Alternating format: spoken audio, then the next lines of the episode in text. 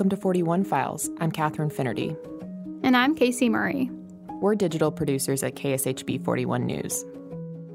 Black history has deep, important roots in Kansas City that have often gone unreported. The city is home to historical sites and key figures and has played a role in nationwide issues and protests that involve black Americans, from the Underground Railroad to the Negro Leagues to wildly successful business owners. As Black History Month comes to a close, we're taking a focused look at issues that have impacted life for Black Kansas Citians, then and now. In this episode, we're going to take a look at food deserts, places where residents do not have access to affordable and healthy foods. What the impacts on a community are when healthy food options are not accessible. How nutritional inequalities can impact so much more than just one person's physical health. And how one business owner is honoring his late grandmother with juice.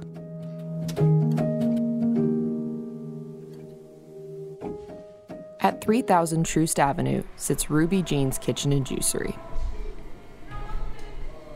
As you walk through the door, you hear blenders, idle chatter, and music playing. The store is vibrant and full of color with plants and art made by black artists. On one wall, there's a mural with the words, Health is Freedom. That's the mission statement owner and CEO Chris Good lives by. A, phrase that I've coined is health is the commonality of all people. Um, when you're unhealthy, um, you know, you will you will suffer in a way that you can't really compare to anything else, and that doesn't it doesn't have any boundaries. But when you're healthier, you will experience, you know, a vitality in your life that also doesn't know any boundaries. You know, health is freedom. Good said that the Troost location for Ruby Jeans chose him, not the other way around. It's just across the street from Operation Breakthrough, where he used to go to daycare, so it really is home. He remembers when his shop used to be a day old bakery store that sold bakery items at a discount. When he was a kid, Good didn't understand that his community was missing healthy food options you don't realize when there's lack. It's just what you become accustomed to when that's what you can access. Um, so it wasn't, it really wasn't apparent to me until I was an adult just how um, neglected I would say this entire side of the city has been for so many decades. Uh, it wasn't really apparent to me that it was a food desert until I'm now an adult. Uh, and so for us to to be able to at least try and put a small dent in that um, has been that's just been my biggest goal. The idea of starting Ruby Jeans came from Good's own experiences. The store is named after his grandmother, who passed away when he was 14. She died at the age of 61, primarily due to her battle with type 2 diabetes. He believes that if she had more access to healthy foods, she would have had a longer life the east side of Kansas City has just been neglected. It's been overlooked, um, you know, from many standpoints. And I think food to me is the most glaring because it's the most corrosive. Um, an unhealthy population of people, it's going to have an unhealthy outlook, an unhealthy perspective. Um, much lesser of an opportunity for abundance or um, the ability to, to live a, a fruitful life you know, no pun intended. Good said that he wanted to help people in his community by giving them access to a healthier food option, something that everyone needs. What we say here is that there's a Ruby Jean represented in every family unit, you know, and that doesn't matter what you look like or where you come from. Um, and what we mean by that is that poor health and food related illnesses the number one killer of people period Unhealthy lifestyles can have a wide array of serious health issues, and Good isn't the only person to notice the impact it can have on different communities. Marvia Jones noticed while growing up in Jacksonville, Florida, the difference in life expectancies between her community and others. I noticed that people in my family and the people in my neighborhood seemed to die um, a lot sooner uh, than what I saw kind of in media as people who didn't live in neighborhoods like I grew up in. You know, it seemed like people were dying in their late 50s and early 60s. Um, and then I find out, like, oh, people actually live to like 75 and 80. So that's what made me decide, like, really be curious about what causes that kind of disparity. Jones was recently appointed as the Kansas City, Missouri Health Director and is the first black woman to hold that title. She's spent her career focusing on mental health and violence prevention, as well as advocating for underserved zip codes. She says that the lack of investment in specific areas is part of the reason why food deserts occur. So um, we think about just how this city, and not just to not Kansas City, most cities in this nation have this same type of background where there were areas of the city that were sort of designated as the place you don't really want to live. And so by virtue of that, the people who live there were not really valued highly. And so and your properties weren't valued highly. And so that leaves, you know, what you what happens is people try to flee those areas, um, and so there becomes less investment over time in those areas. So the quality of people's housing then declines, and then food providers. So you talk about food deserts. The people who will provide the food. Well, why would I want to set up shop here when the people here that, for one, they're all leaving, is, and then the people who are left behind don't have a lot of money money to spend. Food deserts are defined as places where residents do not have access to affordable and healthy foods. In 2012, the U.S. Department of Agriculture published a report on the characteristics of food deserts that found that higher poverty areas are more likely to be food deserts, as well as areas with a higher concentration of minority populations.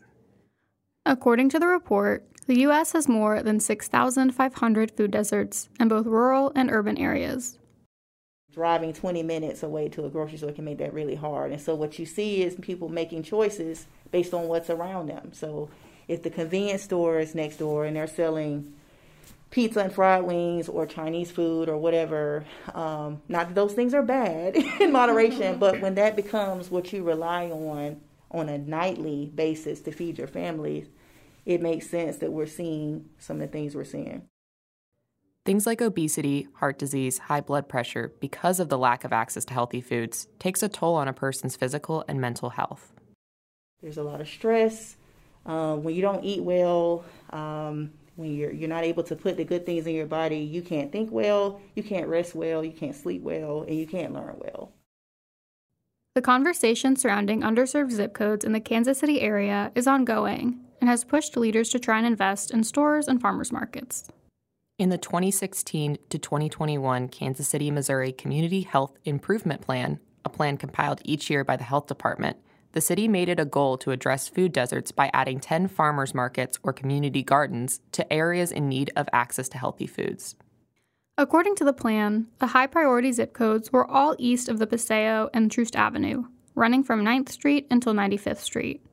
In the zip code 64128, which includes the Santa Fe and Oak Park neighborhoods and is 86% black, the life expectancy of residents is 18 years lower than the zip code with the highest life expectancy, which is 64113, the Country Club District.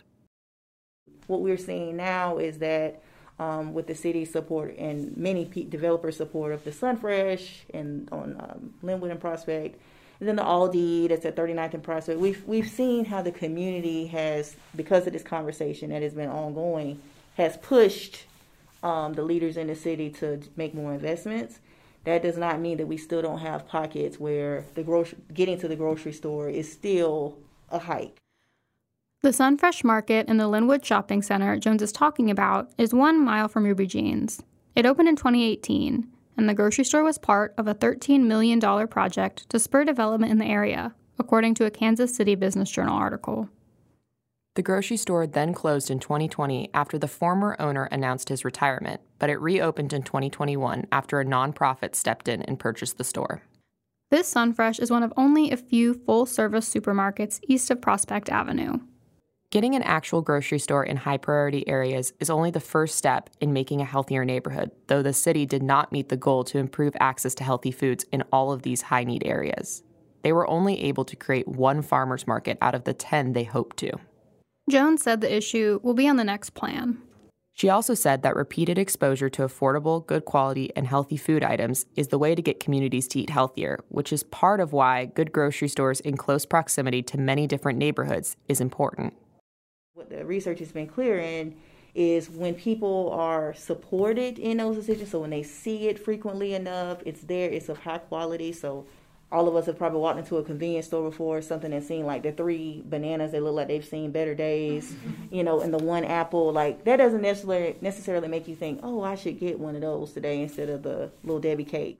Good echoed the same sentiment. He recalled a story when a customer came into Ruby Jeans with a large jug of Hawaiian punch, but left with a healthier alternative after some convincing. Here was a a customer of ours at one of our locations and she came up again with a big jug of Hawaiian punch. And she came up, you know, kind of looking at the menu like, well, what is this? You know, and I'm just, I can't help but see this big jug of Hawaiian punch. And so after I tell her our story and tell her about my grandmother, she was an older black woman. Um, you know, she said, well, thank you for all, you know, what you shared with me but I'm gonna put this back, you know, and I'm gonna drink this green thing, this green juice. But uh, just her, um, the vibrancy around um, how she felt about obtaining that knowledge and doing something different was just, I'll never forget it. Good said stories like this one were part of the reason for opening a store on Troost near his grandmother's former house. Good even hosted a community event from his grandmother's porch where he gave out free juices. He wants to give the community that exposure Jones talked about. It's the first ever 100% health focused business to ever exist on the east side of Kansas City. Um, and as I, I grappled with the reality of that, I thought, man, this is this is exactly why we do this. Um, let alone it's three blocks from where my, my grandmother worked as a at a in a linen factory. It's just across the street from where I went to daycare, um, and so it's it's home, and so it just it couldn't have been more right for us. So we've over the last four and a half years invested every possible thing we could into this land, uh, into this space, into this community. Good also hopes to show people that the cost of bad health can add up. You know what we hear a lot of is, "Oh, it's so expensive," and um, and this and that and it's expensive to eat healthy. It's expensive to drink juice. Um, and, and, maybe on the surface it is. You know, maybe a seven or eight dollar price tag is it's eye popping when you can get a a dollar and a quarter soda somewhere. Um, but under underneath the surface, the reality is is that living a proactively healthier lifestyle and paying that price now is far less expensive than all of the doctor's bills and all of the medication um, that any person will have to to source. You know, should they choose just poor eating and drinking habits. Um, and I think there's ways to to live healthier in a very basic way that's not so cost prohibitive. Good is partnering with Kansas City Public Schools to provide his juice to three schools through a fresh juice program. Good will be providing 10,000 juices over the school year to Lincoln College Preparatory Academy, Central Middle School, and Faxon Elementary School. The juices are free for the students. He hopes that introducing school age children to fresh, healthy options will create a pattern of healthy choices throughout their lives. All of his work to help the East Kansas City community access healthier options stems from one person his grandmother. Years later, Good still gets emotional thinking about how powerful she was her loss is still felt. She came from very little and created a lot, and that's that's what I stand for. Um, but only because she gave me the opportunity to do so. Uh, she was, I mean, she was, she's a hero. You know, she she didn't have anything, and we never felt like that. We felt like we had everything, and it's because she loved us so deeply, and so she didn't understand health and how to eat well, and it cost her everything and us everything.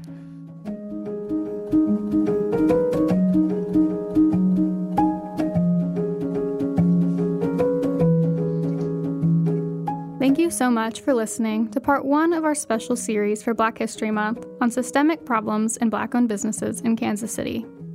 To listen to more of our Black History Month content, go to kshb.com slash Black History Month. David Medina contributed to reporting and producing this story.